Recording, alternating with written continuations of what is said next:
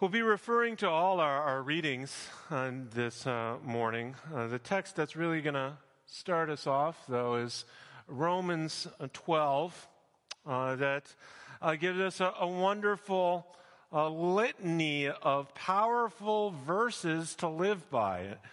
Oh, look, I, I put to love by typo. Oops. Uh, but it's not just a coincidence because the point of these uh, verses is really to highlight uh, that uh, our life's work is really to be a labor of love. Uh, and that's, a, I think, a nice tie in this Labor Day when we uh, tend to think of uh, labor in so much of the world as scratching and clawing and fighting to get ahead.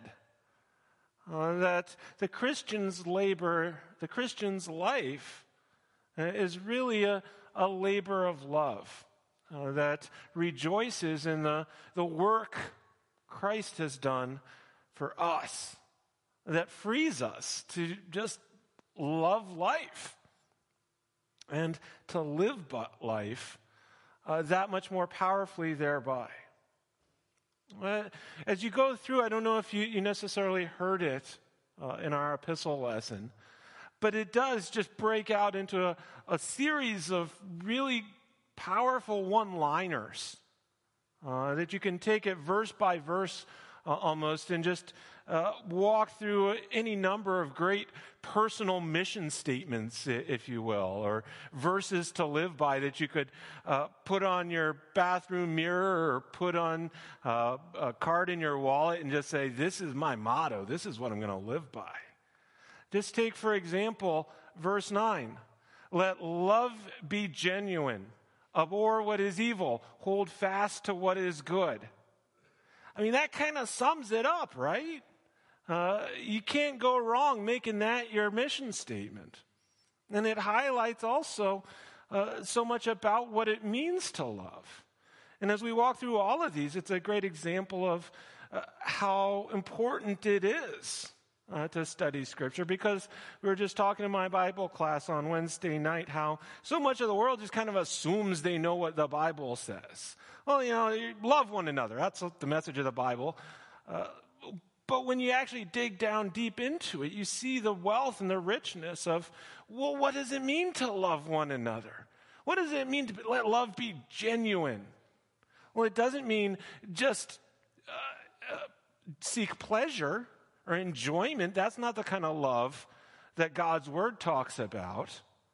That true love, genuinely love, doesn't embrace what is evil, no matter how enjoyable it is or how much you may like it. True love hates what is evil and holds fast to what is good. That's what it means uh, to love, to hate the sin and love the sinner, as Christ showed. Hating what is evil but holding on uh, to uh, his creation enough to, to die, give his life to save them. Verse 10 is another one. Love one anotherly with brotherly affection.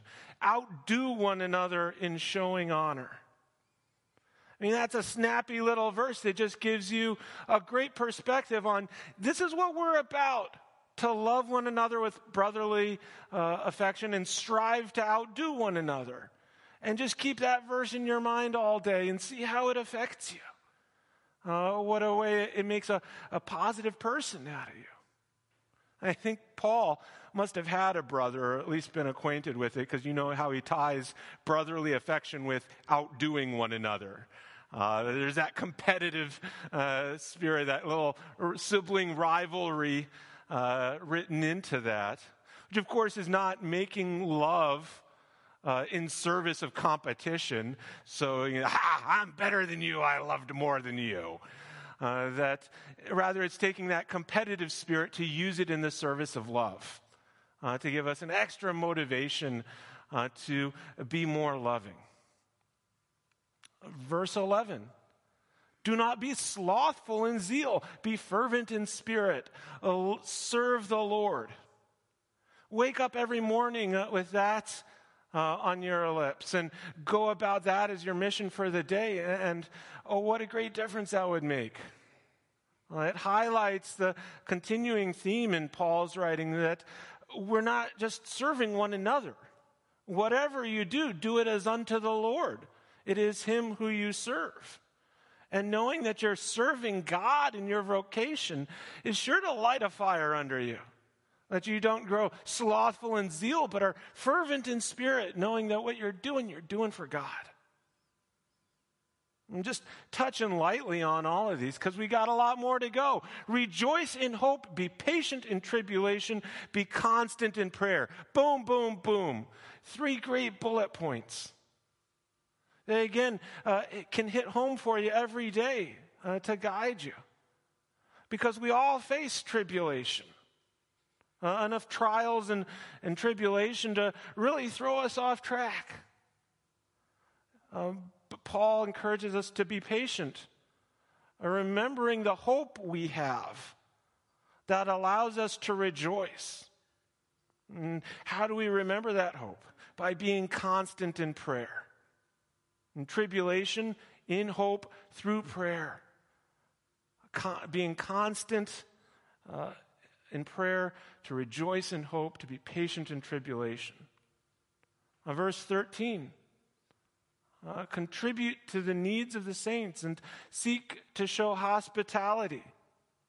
Again, it focuses on the perspective of who we're serving, that uh, these are God's holy people. The church is God's holy, one holy Christian and apostolic church, made holy by his blood. And as we seek to show hospitality, welcome, and love uh, to the people, we're meeting the needs of God's chosen people.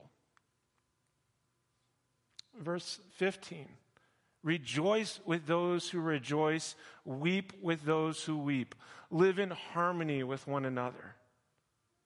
This, uh, as verse 13 kind of took a financial uh, uh, focus on things for people who have that gift. If you have a musical gift, uh, the idea of living in harmony with one another is a powerful one.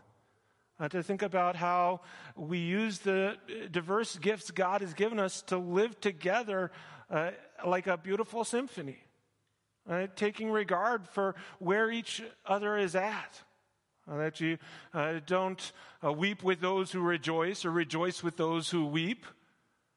Uh, but in sensitivity, looking to where others are at and, and harmonizing together with them in a beautiful way. Verse 16 Do not be haughty, but associate with the lowly. Never be conceited. What an important fundamental thing to remember in our approach to life each day. Uh, associate with the lowly. Don't be conceited. Uh, to remember each day to, to not put ourselves above others, but to view each and every person we meet as our equal, someone we can learn from, uh, someone who we have an obligation to.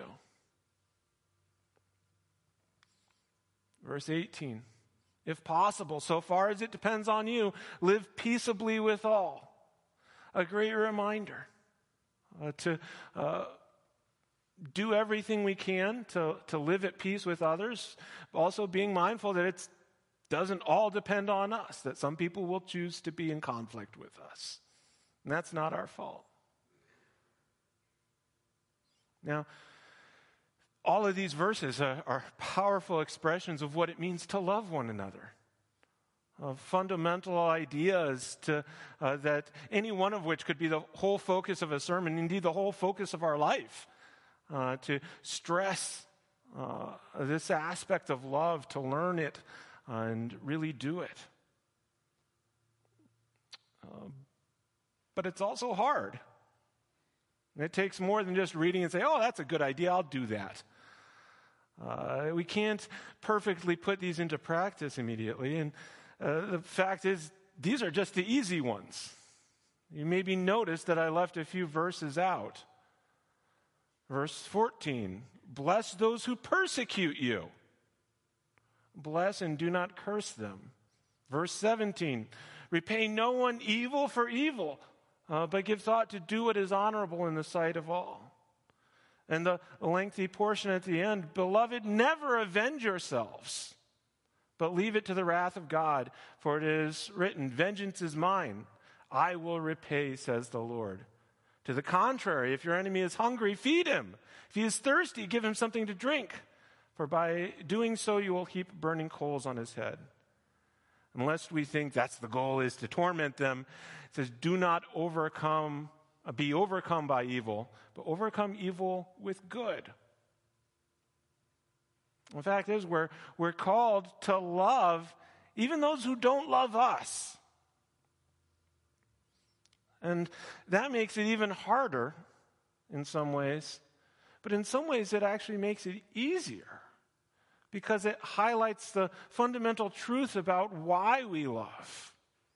Uh, these verses expose the reality uh, that we love because we've been freed from fear. That we don't have to respond to those who are against us out of fear. And that's an, important feature because uh, fear dominates our lives, I think, a lot more than we often realize. Uh, the fear of loss is a powerful underlying motivation in a great deal. And it influences us very, very negatively. Because fear leads to anger, anger leads to hate, and hate leads to suffering. Now, that's not from the Bible, it's from Star Wars. Uh, but you caught it. Uh, the engineers are keeping up with me here. Uh, but uh, uh, the truth is, is there. Fear does not uh, impact us positively. When we're afraid of loss, it drives us to do negative things uh, to try and protect ourselves that are not necessary for us who are in Christ because we are guarded by Him, are indeed counterproductive. Uh, we're not there yet, actually. Uh, that uh, we can see this, for example, uh, in the public setting, in culture wars. There's so much conflict because people are scared that the other side will win. And you always see where that leads to, and people compromising their own principles to win at any cost. The ends justifies the means. We're at war, so we got to do whatever it takes. Cross whatever lines we thought we would never cross because we can't afford to lose. It impacts us uh, hurting others, hurting ourselves, as we become what we hate in order to try and head it off. Out of fear, what if we lose? What applies in the public context, we can also apply personally uh, in our private context, in personal relationships as well. So much conflict happens because people are scared of being hurt. Oh, what if I depend on somebody and they don't follow through for me? What if I reach out to somebody and they turn away from me? We end up distancing ourselves preemptively, pushing them away to test them to see if they'll come back, hurting others, uh, hurting ourselves. Um, because we're scared. And I'm highlighting the kind of the more cognitive, even though these things themselves are often more subconscious than conscious. There's actually something even deeper underlying that. These immediate practical concerns of fear of the loss of control or a fear of just unfamiliarity uh, is underlined for Christians uh, by the, the fear that God won't take care of us. At its root, when, when you find yourself scared or anxious in, in an uncertain environment, ask yourself, what am I afraid of? Am I afraid that I'm going to get fired? Am I afraid that God won't take care of me? Am I afraid uh, that the bill from the mechanic is going to be astronomical? Or am I afraid that God won't take care of me? you know, realize this is a God issue, actually. Now we can talk about Jeremiah. Because Jeremiah went through this. Jeremiah was trying to give a faithful witness, to lead a godly life, and to speak a godly word to an ungodly culture. And he faced all kinds of resistance. He was looked down on, mocked, hated, and it was hard. He felt like the life was getting sucked out of him. And so he complained to God. Will you be to me like a deceitful brook, like waters that fail? In other words, are you going to be a water source that dries up in the middle of summer? I think desert agriculture. Uh, are you going to be something I can't depend on? Something that promises provision, but then disappears when I need it most? He was scared that God wouldn't take care of him, that he was following God in vain. But God responded. He encouraged Jeremiah, first of all, quit talking crazy and speak my word. Continue uh, to give a faithful witness. And I will make you to this people a fortified wall of bronze. They will fight against you, but they shall not prevail over you. For I am with you to save you and deliver you, declares the Lord. I will deliver you out of the hand of the wicked and redeem you from the grasp of the ruthless. God gave Jeremiah his promise that he could depend on God uh, to save and deliver him. In Jesus' example, in our gospel lesson, we get that same thing displayed by Peter. From that time, Jesus began to show his disciples that he must go to Jerusalem and suffer many things from the elders and chief priests and scribes and be killed, and on the third day be raised. Peter took him aside and began to rebuke him, saying, Far be it from you, Lord. This shall never happen to you. And Jesus told him, You don't have in mind the things of God, but the things of men. Peter was scared, afraid, because he had set his mind on earthly things rather than things of God. But Jesus knew that he had to die. He must die, it says. He had to die to win the victory that would last beyond this life. Uh, to lose the battle to win the war. And that victory that he won was not just for himself, but for us. So that our lives, uh, even in this life, are, are defined not by winning or losing in this life, uh, but by the eternal victory we have in Christ, which frees us uh, to live not in fear of losing, uh, but in love for God and our neighbor. That's what this uh, is all about. Uh, recognizing that uh, this life is not about winning and losing. Uh, we can live out of love rather than fear because we were never going to live at the, win at this life anyway. And because Jesus has already won for us.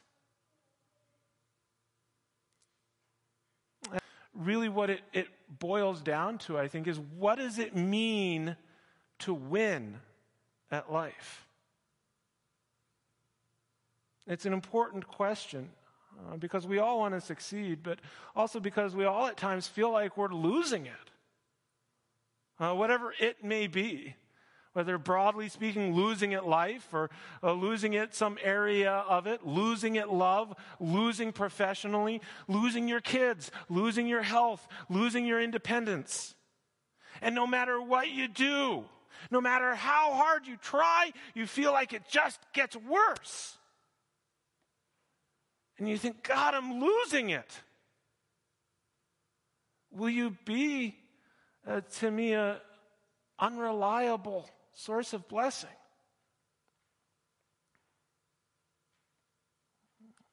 The truth is, we have the victory in Christ. And that victory comes with the realization that it's not in this life or through this life that we have the victory. And because we live in a broken world that's not going to fix itself. But we have the hope of a world to come in which all things will be repaired.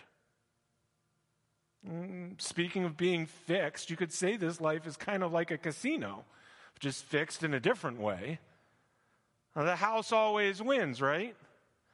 If you look at the casino or the racetrack as a reliable source of constant income, guess what? You're going to lose everything. And people will tell you, no, no, I've got a system. Read my book, use my system, and you can take the casinos for all they're worth. But it's a lie. And people will tell you the same lie about life. Hey, I have a system. Read my book, use my system, and you can take life for all it's worth. But Jesus says, whoever tries to save his life will lose it. Uh, whoever's uh, looking to win at this life will lose it. But whoever loses his life for my sake will find it. You see, we spend so much time trying to gain things we're just immediately going to lose right again afterwards. Uh, because the truth is, nobody wins at life. Nobody wins at life. The death rate is 100%. Uh, you may have some wins along the way, but you're ultimately going to end up broke. You don't win at life. There are full cemeteries in every town to prove it. Uh, everyone loses at, at life in the end because everyone loses their life. It's not a game you can win. But that doesn't mean there's no hope. Hope for the future, hope for the present. It just means that we shouldn't look at, at life as something we can expect or try to win at or try and find hope in how we seem to be winning or not. It means we look at life as a gift from God that we live and pursue out of love for God and the gift He's given us.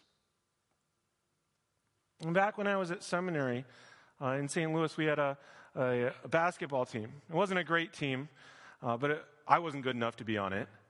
Uh, the, uh, every year, though, they had an exhibition game against the intramural All Stars, and I, I was good enough to make that team. And that was a big deal because we all wanted to prove, well, I, I wasn't on the seminary team just because I chose not to be. Uh, if we can actually contend with them, if we can beat them, boy, that would be something. Well, uh, like I said, it was I was not good enough to be on that team, and they were a lot better than us. It quickly became apparent as the game went on that the intramural squad was outclassed and tried hard to compete with the technical expertise of the seminary team, but it, it was no good. And there was still a substantial amount of time left in the game when it became clear that uh, not only was it unlikely we would win, it was statistically impossible that we could win. You just can't score that many points uh, in that amount of time to erase that big a deficit. And you could see a lot of the intramural players were kind of starting to give up. Okay, we learned our lesson. But you know, that was a part of the game where I started having the most fun. Because when it wasn't about winning or losing anymore, it was just for love of the game. I started having more fun. I got more energy. I was racing up and down the court, uh, playing defense. Uh, I'd like to say it paid off and I got a steal and went to the other end and dunked it or something, but I don't even remember, actually, because that wasn't the point anymore. It was just for fun. And it was fun then. And uh, this has a point, in case you were wondering, and I'm finally getting to it. Uh, that uh, when you realize the game is no longer winnable and you're not competing for that one upmanship, that relaxes you and releases you to enjoy it. Uh, and the same is true of life. When we don't live for the scoreboard, when we don't live like the goal of life is to win somehow, when we live just out of love for God and for neighbor, uh, that's when it, it really becomes a blessing. And it doesn't mean you don't try to do well at it, to make a basket or to uh, make a positive difference in the world. Uh, it just means that whether you, you do or don't find a cure for cancer or raise five kids who all still go to church or whatever goal you set, whether you succeed or fail is not the point. Uh, because Christ's success is ours. And we're just living for the love of it, uh, for the love of Him and what He has given to us. Which puts a face that's the point of all these, to kind of put a face on those scriptures from Romans 12 if I bless my enemies instead of fighting fire with fire, they'll win. Okay? Who cares? It's a meaningless victory. Uh, I'll be living, I'll be loving. If I submit to my husband or if I sacrifice for my wife, they'll win. So? I'll be living, I'll be loving, I'll be winning. If I contribute to the needs of the saints, I'll lose from my wealth. So, you'll be living, you'll be loving. It's not a competition. If I outdo someone in showing honor, they're actually the winner. So, it's not a competition. Just do it for the love of it. When we live in love rather than fear, uh, we have so much blessing. And we have every reason to do so. Uh, that refusing to play the world's game of winning and losing at life, you're, you're giving up nothing but a delusion. Because, uh, like it says, we're, we're never going to win at this life anyway. Uh, giving up on, on, that idea of winning and losing in life, it, uh, which is doomed to futility, uh, is just giving up on a chasing a dream, as the author of Ecclesiastes would remind us. Meaningless, meaningless, says the teacher. Everything is meaningless at chasing after the wind. Uh, but it's still full of joy because it's living in the consciousness that Jesus actually did win. Not a meaningless world like the world's victories, a, a gain that is immediately going to be lost shortly thereafter. Uh, not just like dying with the most sports cars in your garage. Jesus actually won eternal life for us uh, by living a perfect life, dying a perfectly innocent death to pay the price for our sin, and rising again from the dead to ascend to heaven and rule all things for the sake of his church so that we can stop thinking about winning and losing. Stop bearing that burden of labor that doesn't belong to us and is fruitless anyway. We can put away the scoreboard and just live like someone who has been given eternal life. And may that peace that is beyond all understanding keep your hearts and minds in Christ Jesus until the day of his glorious return. Amen.